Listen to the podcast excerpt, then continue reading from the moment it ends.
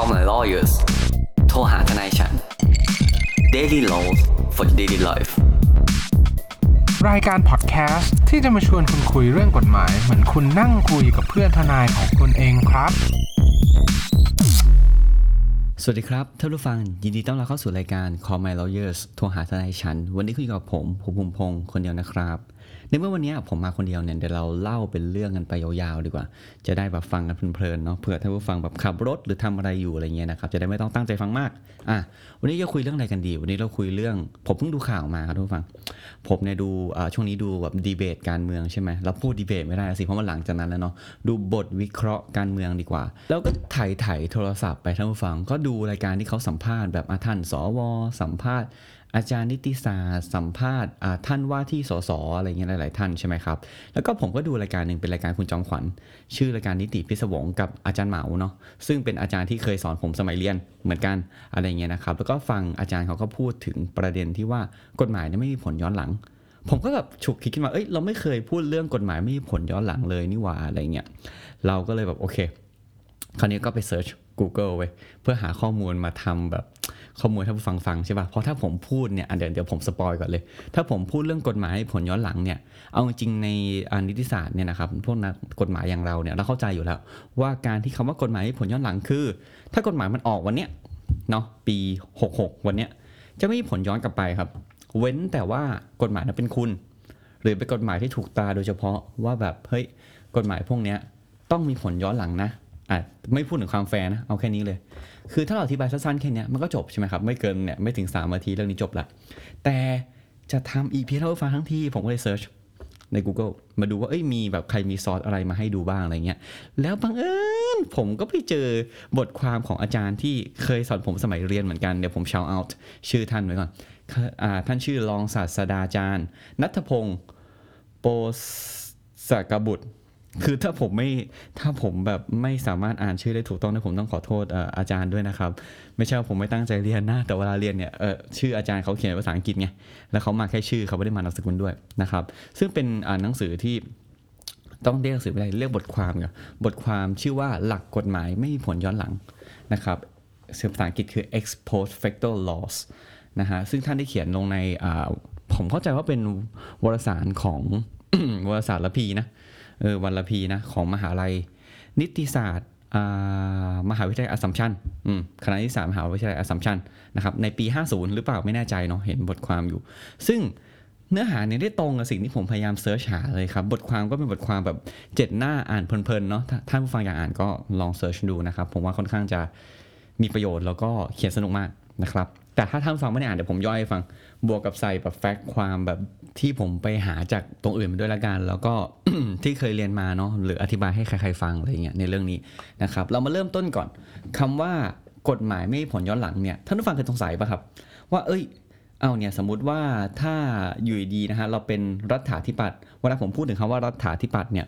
ผมหมายถึงคนที่มีอำนาจปกครองสูงสุดนั้นๆ หรือคนที่มีอำนาจในการออกกฎหมายเนาะเพราะเราพูดถึงในพาร์ทการตากฎหมายอยู่ นะครับ ซึ่งประเทศไทยเนี่ยมีหลายช่วง ถ้าเป็นช่วงก่อนการเปลี่ยนระบอบการปกครอง 2475 เนี่ย ก็จะเป็นพระมหากษัตริย์นะครับ พอเป็นการเปลี่ยนระบอบการปกครองอ่าเป็นการใช้ระบบการปกครองแบบประชาธิปไตย อันมีพระมหากษัตริย์ทรงเป็นพระประมุขเนี่ย ก็จะมีการแบ่งพระราชอำนาจขึ้นมา นะครับ ไปให้ใช้ตัวแทนในการใช้พระราชอำนาจแทนนะครับ ก็เป็น 3 ฝ่าย ก็คือนิติบัญญัติบริหารแล้วก็ตุลาการนะครับผม ซึ่ง สองฝ่ายหลักๆ ที่สามารถออกกฎหมายได้เนี่ยเราจะเรียกว่าเป็นนิติบัญญัติก็คือสภานั่นแหละนะครับที่มีหน้าที่แบบเสนอร่างกฎหมายตรากฎหมายขึ้นมาแล้วให้ท่านสสโหวตปุ๊บปุ๊บตามกระบวนการผ่านเป็นกฎหมายบังคับใช้หนึ่งหรือเป็นฝ่ายบริหาร ฝ่ายบริหารเนี่ยก็จะมีอ่าการออกกฎหมายในชั้นรองๆลงมาเนาะไม่ว่าจะเป็นพรกรหรือว่าออกเป็นคำสั่งของรัฐมนตรีชั่วคราวที่มีอำนาจส่งผลถึงทุกคนนะครับผมส่วนฝ่ายตุลาการเนี่ยก็ในในในทางตรงเนี่ย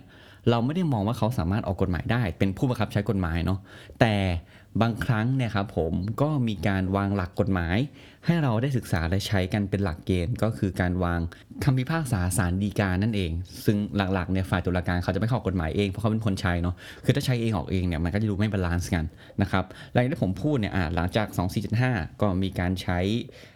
สามฝ่ายที่พูดมันจะมีบางช่วงที่เป็นหลุมดำของประเทศไทยเนี่ย ก็จะมีการปฏิวัติใช่ไหมครับ การปฏิวัติที่เกิดขึ้นในแต่ละครั้งเนี่ยก็จะมีการคนที่คุมอำนาจคือคณะปฏิวัตินะครับ คณะปฏิวัติเนี่ยก็จะทำหน้าที่เหมือนแบบเป็นรัฐาธิปัตย์เหมือนกันมีอำนาจคล้ายกัน ก็สามารถออกกฎหมายได้ เพราะฉะนั้นเนี่ยเวลาผมพูดถึงรัฐาธิปัตย์เนี่ยมันอยู่ในช่วงเวลานั้นๆ ว่าประเทศไทยอยู่ในช่วงเวลาไหนนะครับอยู่ในช่วงเวลาปกตินะก็เป็นแบบ 2 แบบที่ผมกล่าวมา หรือว่าเป็นออยู่ในช่วงที่เป็นลูปโฮ หลุมดำแบล็คโฮอะไรก็ว่าไปนะครับ ก็เป็นคณะปฏิวัตินะครับ ซึ่ง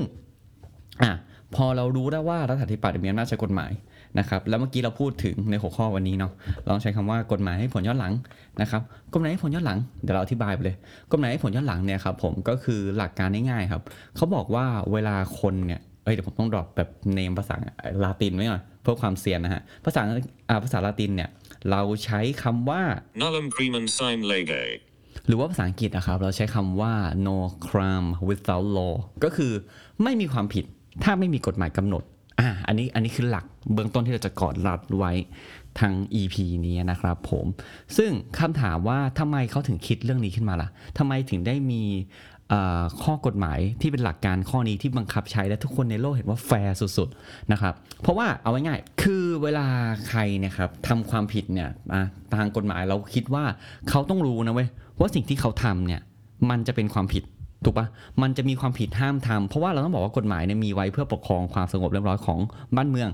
ใช่ไหมครับ ไม่ให้เกิดการฆ่ารันฟันแทงกันอะไรเงี้ยเพราะฉะนั้นเนี่ยเขารู้สึกว่าทุกครั้งเนี่ยที่คนจะกระทำความผิดอะไร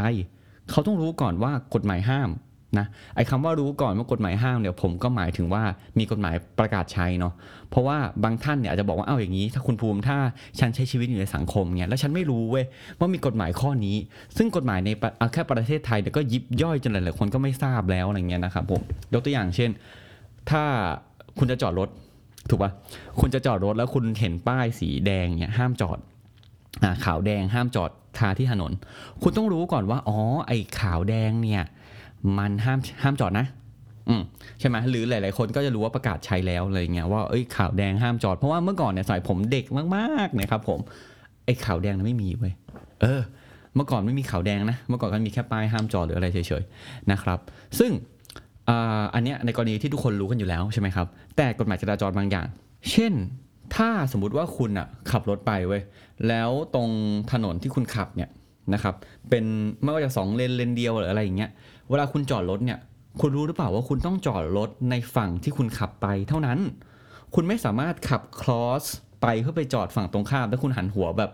แบบเหมือน against กับทางที่เขาขับมาเหมือนแบบเหมือนจอดรถย้อนสอนอะ่ะเอออย่างเงี้ยจริงๆก็เป็นความผิดนะเพราะหลายๆครั้งก็ถูกถูกถูกจับแล้วก็มีใบสั่งเหมือนกัน ซึ่งตอนแรกผมก็ไม่รู้ครับ แล้วมีวันหนึ่งผมไปกับคุณแนทแล้วผมอะก็ขับรถไปจอดอย่างเงี้ยแหละแล้วคุณแนทได้เขาบอกผมว่าเฮ้ยภูมิมึงรู้เปล่าว่าอันเนี้ยผิดกฎหมายนะเว้ยเราก็นั่งเซิร์ชกันแล้วก็เจอว่าเอ้ยเออว่ะสุดท้ายมันผิดกฎหมายจริงว่ะว่าเราไม่สามารถข้ามเลนอะไปจอดฝั่งตรงข้ามได้ แม้ว่าจะไม่มีที่กั้นแม้ว่าจะมีที่ว่างก็เถอะเออผมมาเพิ่งรู้จากคุณแนทเหมือนกันเพราะคุณแนทเล่าผมฟัง ผมก็เลยแบบอุ้ยเออว่ะแต่เราจะบอกคุณแนทว่าเนี่ยเอ้ยเราไม่รู้เนี่ยไม่ได้นะเพราะคุณแนทบอกว่าเคยบอกตำรวจแล้วตำรวจก็หันมาบอกคุณแนทด้วยปรัชญาทางกฎหมายว่า ignorance the law is not an excuse การที่เขาไม่รู้กฎหมายเนี่ยไม่ใช่ข้ออ้างนะเว้ยในการที่จะแบบว่าไม่ปฏิบัติตามกฎหมาย ซึ่งมันก็มีผลเหมือนกันครับผมในเรื่องนี้ก็เหมือนกันคือ ถ้าสมมติว่ามีกฎหมายบัญญัติแล้ว ต่อให้คุณรู้ไม่รู้เนี่ย คุณก็ผิด แต่เมื่อไม่มีกฎหมายกำหนดเนี่ยคุณไม่รู้นะเว้ยว่าตอนคุณทำไปมันจะเป็นความผิด เพราะฉะนั้นเนี่ยเรื่องนี้ก็จะไม่ผิดเพราะอะไร เพราะว่ากฎหมายต้องแฟร์ฮะต้องตรงไปตรงมา คือคุณต้องมีกฎหมายก่อน แล้วคุณถึงจะทำผิดได้ ไม่มีไม่ผิด กลับไปเมื่อกี้สมมติถ้าผมขับรถไปใช่ไหมครับ ก่อนที่จะมีขาวแดงประกาศใช้ ถูกไหมแล้วผมเนี่ยดันไปจอดรถในที่ที่ภายหลังจะเป็นขาวแดงอะ่ะแล้วผมจอดรถไว้เว้ย จอดรถเมื่อวานวันนี้กฎหมายประกาศใช้อย่างเงี้ยกฎหมายนี่ไม่สามารถเอาผิดผมย้อนหลังได้นะ แม้ว่าเจ้าของบ้านจะถ่ายรูปหรือมี CCTV เก็บไว้แล้วบอกว่าเอ้ยตรงนี้เป็นที่ห้ามจอด ไม่สามารถทำได้นะครับ เพราะว่าวันที่ผมนั่งอยู่ตรงนั้น วันที่ผมขับรถไปจอดตรงนั้นเนี่ยไม่มีกฎหมายกำหนด การที่อยู่ดีคุณจออกกฎหมายมาเอาผิดผมย้อนหลังเนี้ยมันไม่แฟร์อะถ้าผมพูดเป็นเรื่องของการจอดรถเนี่ยคุณจะรู้สึกว่าเฮ้ยมันไม่เห็นแบบ big thing ฮะมันไม่ใช่เรื่องแบบไม่ใช่เรื่องใหญ่อะไรเงี้ยแต่อะลองกลับกันนะครับผมอยู่ดีถ้าสมมุติว่าผม เป็นผมเป็นนักการเมืองแล้วกันนะครับ แล้ววันหนึ่งเนี่ยผมก็บริหารบ้านเมืองไป แล้วเกิด something happens แล้วก็มีคนแบบไล่ผมออกเว้ยจากประเทศไปนะครับผมนี่ผมไม่ได้พูดถึงประเทศไทยนะพูดถึงประเทศประเทศหนึ่งแล้วสมมุติว่าที่ผ่านมาเนี่ยผมได้เซ็นคำสั่ง เอาเป็นขายปลาออกจากทะเลไทยแล้วกันว่าโอ้ยเนี่ยเราสามารถส่งออกปลาออกจากทะเลไทยได้ นะครับไปให้ประเทศไหนก็ได้ถือเป็นการค้าเสรีบลาบลาบลาแล้ววันหนึ่งเนี่ยผมถูกรัฐบาลต่อมาเนี่ยนะครับผมหรือว่าผู้มีอำนาจหรือรัฐาธิปัตย์ต่อมาเนี่ยที่เข้ามามีอำนาจต่อจากผมเนี่ยออกกฎหมายย้อนหลัง บอกว่าประเทศไทยเนี่ยปลาเนี่ยคือทรัพยากรธรรมชาติที่ค่อนข้างสำคัญกับประเทศเรา เพราะฉะนั้นเนี่ยการที่คุณออกกฎหมายเนี่ยให้ขายปลาไปเนี่ยเป็นการขายชาติ เพราะฉะนั้นคุณเนี่ยก็มีความผิดทางอาญา 1 2 3 4 อ้าวออกกฎหมายมามีผลย้อนหลังทำให้ผมโดน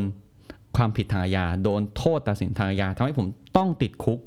หรืออะไรก็ตามเนี่ยอันเนี้ยคุณลองคิดดูว่าแฟร์ไหมถูกไหมเพราะฉะนั้นเนี่ยไอ้หลักกฎหมายไม่มีผลย้อนหลังเนี่ยจะ apply และใช้กับทุกคนนะครับ เพื่อบอกว่าเมื่อไหร่ที่คุณทำอะไรสักอย่าง ถ้ามันจะผิด มันต้องผิดตั้งแต่วันนั้น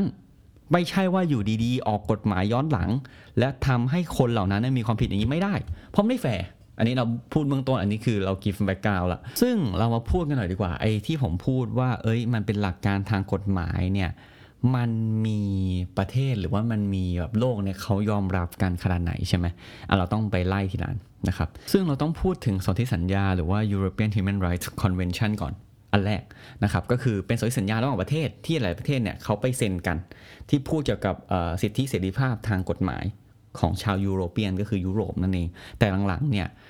แม้ว่าเราจะบอกว่าสนธิสัญญาเนี่ยเป็นยุโรเปียนอะแต่มันถูกแอพพลายและใช้กับเกือบทั้งโลกนะครับ ไม่ว่าจะเป็นอเมริกาก็ยอมรับ ประเทศไทยเราก็ยอมรับเหมือนกัน ซึ่งได้มีการระบุเกี่ยวกับการลงโทษ หรือว่าการแบบ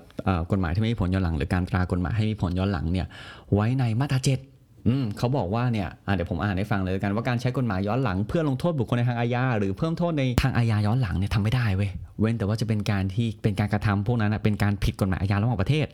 นะครับก็ไอ้พวกฆ่าล้างเผ่าพันธุ์หรือแบบอาชญากรรมสงครามอะไรอย่างนี้นะครับผมหรือเป็นไปตามหลักเกณฑ์ที่ยอมรับโดยอารยะประเทศ อะก็คืออาจจะเป็นความผิดที่เราเห็นได้ชัดอยู่แล้วใช่ไหมเช่นการฆ่าคนอะไรเงี้ยถ้าประเทศคุณสมมติว่าเพิ่งตั้งขึ้นมาใหม่ แล้วก็ไม่ได้มีกฎหมายอาญาอะไรเงี้ยการที่จะตั้งกฎหมายพวกเนี้ยมันก็อาจจะใช้ได้เนาะเป็นที่เขายอมรับกันทั่วไปนะครับผม ซึ่งนอกจากนั้นเนี่ยในมาตราที่ผมพูดถึงคือมาตราเจ็ดเนี่ยมาตราสิบเอ็ดก็จะมีการพูดเพิ่มเข้าไปอีกบอกว่าเดี๋ยวผมเป็นภาษาคนแล้วกัน คือเขาบอกง่ายๆครับคนไหนที่จะมีความผิดทางอาญาเนี่ยต้องมีกฎหมายกำหนดไว้ เออจะไปเพิ่มโทษหรือลดโทษหรือทำให้มีโทษตอนหลังเนี่ยไม่ได้เห็นไหมชัดเจนอันเดียวจบ แล้วทุกคนเนี่ยที่เซ็นหรือว่ายอมรับในสสัญญาฉบับเนี้ยก็ต้องแอพพลายหลักการนี้ไปใช้ในประเทศด้วยนะครับซึ่งพอเรามองภาพรวมเนี่ยเรามีสสัญญาที่ครอบไว้ในโลกใบนี้ใช่ปะว่ากฎหมายทางอาญาเนี่ยเราไม่สามารถมีผลย้อนหลังได้ อืมมาก่อน แต่คำถามว่าไอ้กฎหมายสนธิสัญญาที่เราพูดถึงที่ทั้งโลกยอมรับเนี่ยมันจะถูกยอมรับหรือว่าหลักการเนี่ยจะถูกยอมรับเสมอไปไหม ผมต้องบอกไม่ใช่นะครับ หลาย ๆ ครั้งเนี่ยการที่มีหลักเกณฑ์พวกนี้ก็มีการแหกกฎเหมือนกัน ผมยกตัวอย่างง่าย ๆ ครับ ถ้าย้อนกลับไปในสมัยสงครามโลกครั้งที่2อย่างเงี้ยก็ประเทศเยอรมันเนี่ยก็มีการมีรัฐบาลเป็นนาซีใช่ไหมมีผู้นำเป็นฮิตเลอร์ ได้มีการทำค่ายกักกันหรือว่ามีการเขาเรียกสังหารหมู่แล้วกันเนาะชาวยิวเนี่ยปราบปรามหรือว่าในช่วงระยะเวลาที่ฮิตเลอร์เนี่ยได้ขึ้นครองอำนาจเนี่ยนับรวมๆได้มากกว่า 6 ล้านคน เออ ซึ่งถ้าเราบอกว่าการออกกฎหมายไม่ผลย้อนหลังเนี่ยมันก็มันโอเคมันก็เข้าใจได้มันแฟร์ใช่ไหมครับ แต่หลังจากที่สงครามจบลงฮิตเลอร์แพ้หรือว่าตายไปแล้วเนี่ยก็ได้มีการชำระเรื่องนี้ในประเทศเยอรมันเองนะครับ ก็คือมีการบอกว่าเออการที่ฮิตเลอร์ประกาศสงครามเนี่ยนะเพราะว่าหลังจากที่มีสงครามโลกครั้งที่ 1 จบลงเนี่ยแล้วแล้วประเทศเยอรมันเนี่ยได้เป็นผู้แพ้สงครามใช่ไหมครับแล้วพอเซ็นสัญญาของผู้แพ้สงครามเนี่ยชาวเยอรมันเนี่ยรู้สึกว่าตัวเองถูกกดขี่ ถูกไหมแล้วตอนนั้นหลังจากที่ผมไปเล่าเรื่องฮิตเลอร์ขึ้นมาไงฮิตเลอร์คือขึ้นมานะครับแล้วก็มีอำนาจในการปกครองประเทศตอนนั้น ตอนนั้นในฮิตเลอร์มีอยู่ 2 ทางเลือก ทางเลือกแรกคือโอเค เจรจาเนาะเจรจากับฝั่งที่เป็นผู้ชนะสงครามโลกครั้งที่ 1 ก่อน ว่าเฮ้ยประเทศเราลำบากหนึ่งสองสามสี่นะครับ แล้วช่วยผ่อนปรนมาตรการหรือว่าช่วยยกเลิกได้ไหมเพื่อทำประเทศเราเดินต่อไปได้ ทางที่ 2 คือตีมันเลย ก็คือเอากองทัพตัวเองเข้าตีเลย ซึ่งตามปกติแล้วเนี่ยเขาต้องคุยก่อนนะครับผมไม่ใช่ตีก่อน เพราะเพื่อว่าฝั่งตรงข้ามจะได้รู้ไงว่าเอ้ยอ๋อเออเขาไม่พอใจเราเรื่องนี้นะ คือการทูตหรือดิปโลมาติกเนี่ยค่อนข้างจะสำคัญกว่าการสงคราม เพราะว่าถ้าคุณมีความขัดแย้งแล้วคุณคุยได้ก่อนเนี่ยในในโลกเนี่ยนะครับอารยชนเนี่ยเขารู้สึกว่าเอ้ย มันทำให้ประเทศหรือหรือการสูญเสียในโลกเนี่ยเกิดขึ้นน้อยลง อืม แต่ตอนนั้นเนี่ยสิ่งที่ฮิตเลอร์เลือกเนี่ยคือเลือกโอเคกูตีเลยอะตีเขาฮิตเลอร์ก็ตีตีตีตีตีตีแล้วก็ไล่ขึ้นมาจนเกิดสงครามโลกที่สองใช่ไหมครับ ซึ่งก่อนหน้านั้นเนี่ยประเทศเยอรมันเนี่ยไม่ได้มีกฎหมายที่ห้ามว่าเฮ้ยคุณต้องเจรจาก่อนนะ คุณจะตีเขาเลยไม่ได้นะ อีกทั้งสนธิสัญญาในโลกเนี่ยก็ไม่ได้เซ็นร่วมกันทั้งหมดบอกว่า คุณต้อง เจรจาก่อนนะ หรือว่าก่อนที่คุณจะประกาศสงครามเนี่ยคุณต้องประกาศเป็นลายลักษณ์อักษรขึ้นมาชัดเจนก่อนจะมีการ surprise attack ก็คือการตีเลยอะไรเงี้ยไม่สามารถทำได้ ซึ่งกรณีนี้ apply ใช้กับญี่ปุ่นใน Pearl Harbor ด้วยนะฮะ ก็คือพอ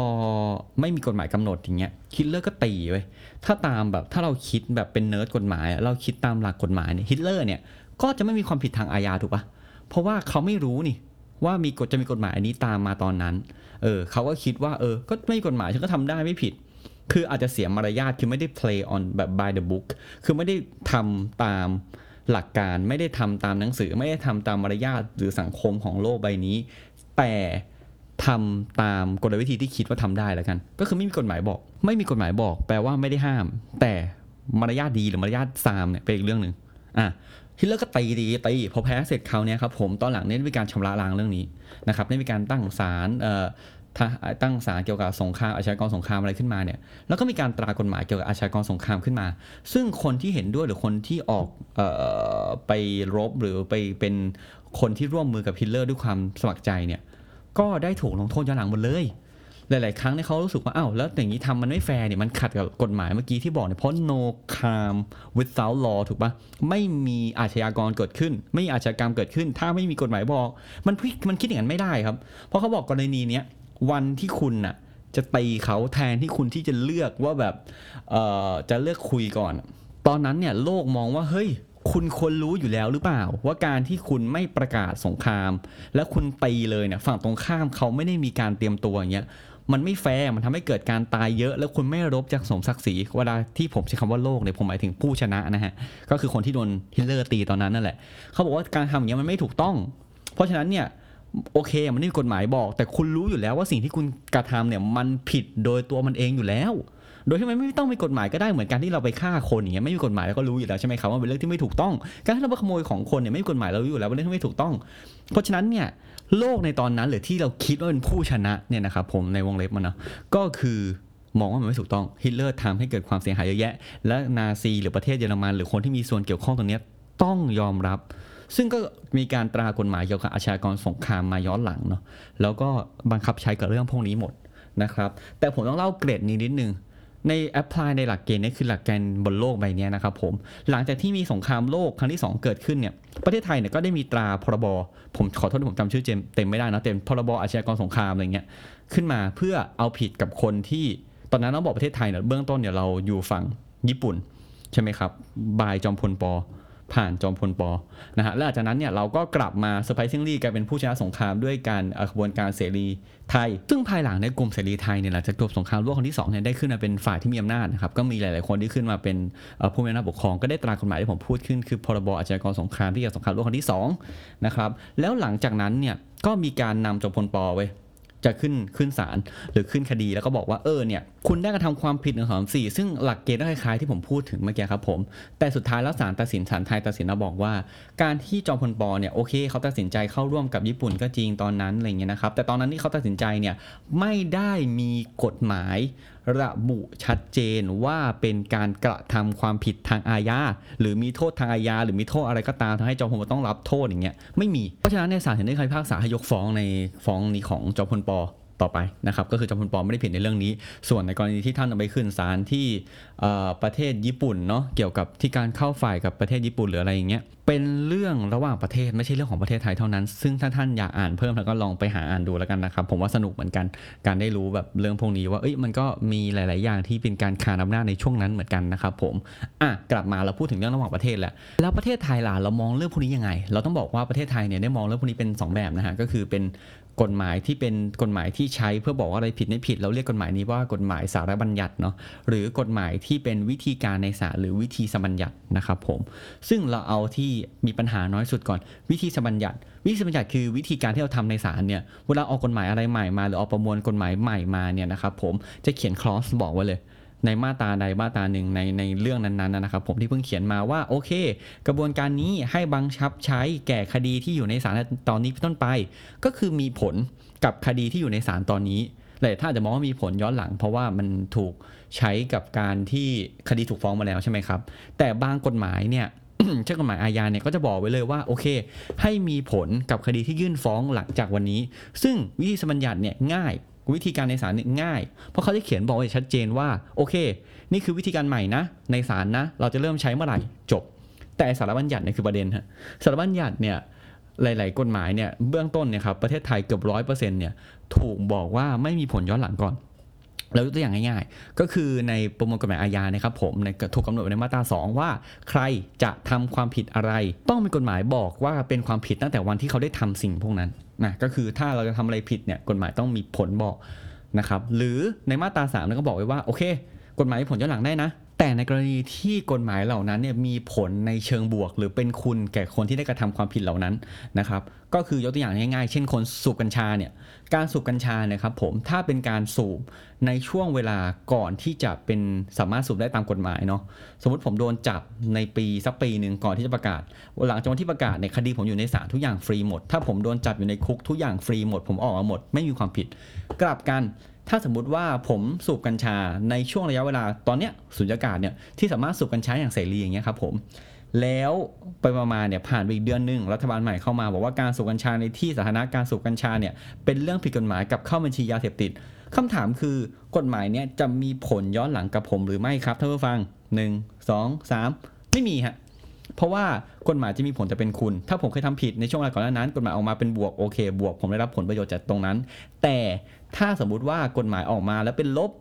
แม้ว่าผมจะสูบบุหรี่หรือหรือสูบกัญชาเนี่ยที่เป็นความไม่เป็นความผิดในช่วงเวลาหนึ่งหลังจากนั้นมีการบอกว่าเป็นความผิดไอการบอกเป็นความผิดเนี่ยไม่สามารถจับผมย้อนหลังได้ ไม่สามารถสมมติว่าผมแบบเป็นพวกแบบชอบโชว์ออฟอะผมดูดกัญชาดูดปุ้นดูดเนื้ออะไรเงี้ยใช่ไหมครับ ในโซเชียลออนไลน์ ผมก็อัพโพสไว้ว่าโอ้โหวันนี้กูชิลแล้วแล้วแบบ get high get high อะไรเงี้ยนะครับผมก็ไม่สามารถเอาผิดผมย้อนหลังได้ เพราะว่าผมได้กระทำการเหล่านั้นไปในช่วงเวลาที่มันยังไม่เป็นความผิด และกฎหมายที่ออกย้อนหลังเป็นลดเป็นโทษไม่ใช่เป็นคุณนะครับ ซึ่งหลาย ๆ คนเนี่ยก็จะถามว่าเอาอย่างนี้กฎหมายอาญาก็ไม่มีผลย้อนหลังเสมอใช่หรือไม่ เออเราต้องบอกว่ากฎหมายที่มีโทษทางอาญาเนี่ยหรือมีโทษอะไรสักอย่างเนี่ยอาจจะมีผลย้อนหลังก็ได้ อย่างที่ผมพูดไปตอนแรกอะครับผมว่ามันมีหลายครั้งที่มีการออกกฎจากรัฐาธิปัตย์ในช่วงนั้นๆ แล้วบอกว่าการกระทำความผิดก่อนหน้านั้น อย่างเช่นเรื่องนัการเมืองเนี่ยมีความผิดต้องรับโทษ อย่างนี้ก็มีซึ่งสามารถเขียนได้ แต่เขียนได้แล้วแฟร์ไม่แฟร์นั่นเป็นอีกเรื่องหนึ่ง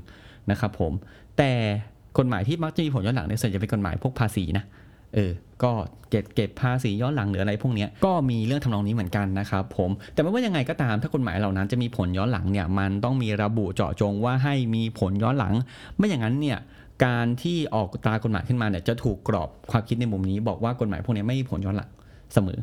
นะครับซึ่งไอหลักการกฎหมายให้ผลย้อนหลังที่ผมพูดแต่แรกเนี่ยเป็นหลักการที่เข้าใจได้ ถูกไหมคำว่าเป็นหลักการที่เข้าใจได้เนี่ยคือ เราถูกจัดว่าเป็นกฎหมายธรรมชาติหลายๆคนเข้าใจอยู่แล้วว่าการที่คุณจะออกกฎหมายมาเพื่อบังคับใช้กับใครที่ทำอะไรไปแล้วเนี่ยมันไม่แฟร์นะครับ ก็เป็นหลักยอมรับในสากลจากที่ผมพูดไปเอาเนี่ยเราพูดง่ายๆแค่นี้ครับผมเผื่อไว้ท่านเนี่ยจะลองดูกรณีการเมืองเรื่องคุณพิธาหรืออะไรเงี้ยกับหุ้นสื่อว่าการที่เขาสแตมป์ให้สสหรือว่าผู้สมัครของพรรคเนี่ยเป็นโมฆะหรือเปล่า แล้วการทำให้การที่สถานะสสของคนที่อยู่ในพรรคก้าวไกลเนี่ยเป็นโมฆะหรือไม่เนี่ย คุณก็ลองติดตามดู ซึ่งเรื่องนี้ไม่ได้ผมต้องบอกว่าไม่ได้แอพพลายโดยตรงกับหลักกฎหมายไม่ให้ผลย้อนหลังนะครับแต่จะเป็นเรื่องอีกเรื่องหนึ่งซึ่งเกี่ยวกับเอ่อคำพิพากษาศาลมีผลย้อนกลับไปขนาดไหน มีผลตั้งแต่เมื่อไหร่ มีผลตั้งแต่เมื่อฟ้องไหมมีผลตั้งแต่เมื่อคำพิพากษาออกหรือไม่ หรือมีผลตั้งแต่วันที่กระทำความผิดนะครับ ก็ลองดูว่าถ้าผลมันออกอย่างนั้นเนี่ยมันจะเป็นยังไง ถ้าถามผมอยากฟังละเอียดผมแนะนำรายการนิติพิศวงนะของอาจารย์พรสันซึ่งผมว่าเขาอธิบายดีกว่าผมเยอะเนาะก็ลองฟังดูผมว่ามันดีนะครับ ช่วงนี้ที่เราจะติดตามข่าวอะไรพวกนี้ในช่วงที่ประเทศอยู่ในยุคที่คนเข้าถึงข่าวสารได้ เวลามีปัญหามีนักวิชาการมีเทคโนแครดเนี่ยมาอธิบายให้ฟังว่าปัญหานี้เป็นยังไง อย่าให้แบบเรื่องพวกนี้เป็นเรื่องไกลตัวจนเราไม่สามารถเข้าใจได้ เมื่อเรามีโอกาสที่เข้าถึงคนที่สามารถอธิบายเข้าใจได้อย่างง่ายๆผมว่าเราควรจะสละเวลาสักนิดหรือว่าช่วงที่คุณว่างๆคุณลองฟังดูก็ได้ครับ เพราะว่ามันอาจจะเป็นหัวข้อในการถกเถียงในมื้ออาหารของคุณในต่อไป หรือว่าเป็นหัวข้อในการถกเถียงกับเพื่อนคุณเวลาคุณไปเจอกันอะไรเงี้ยนะครับผมซึ่งวันเนี้ย พวกเรา c o m m a Lawyers ก็ขอลาเท่านี้แล้วกัน sign off ครับ ก็หวังเป็นอย่างยิ่งว่าท่านผู้ฟังทุกท่านจะสนุกไปกับพวกเราใน episode นี้ หากท่านผู้ฟังท่านใดมีข้อสงสัยข้อเสนอแนะ สามารถติชมฝากหาพวกเรา Call My Lawyers ได้ที่เพจ Facebook YouTube หรือช่องทางที่ท่านรับฟังอยู่ในขณะนี้ครับสำหรับวันนี้ต้องขอลาไปก่อน สวัสดีครับ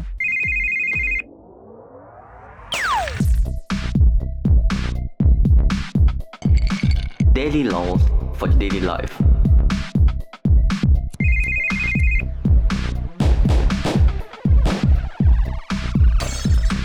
Daily Laws for Daily Life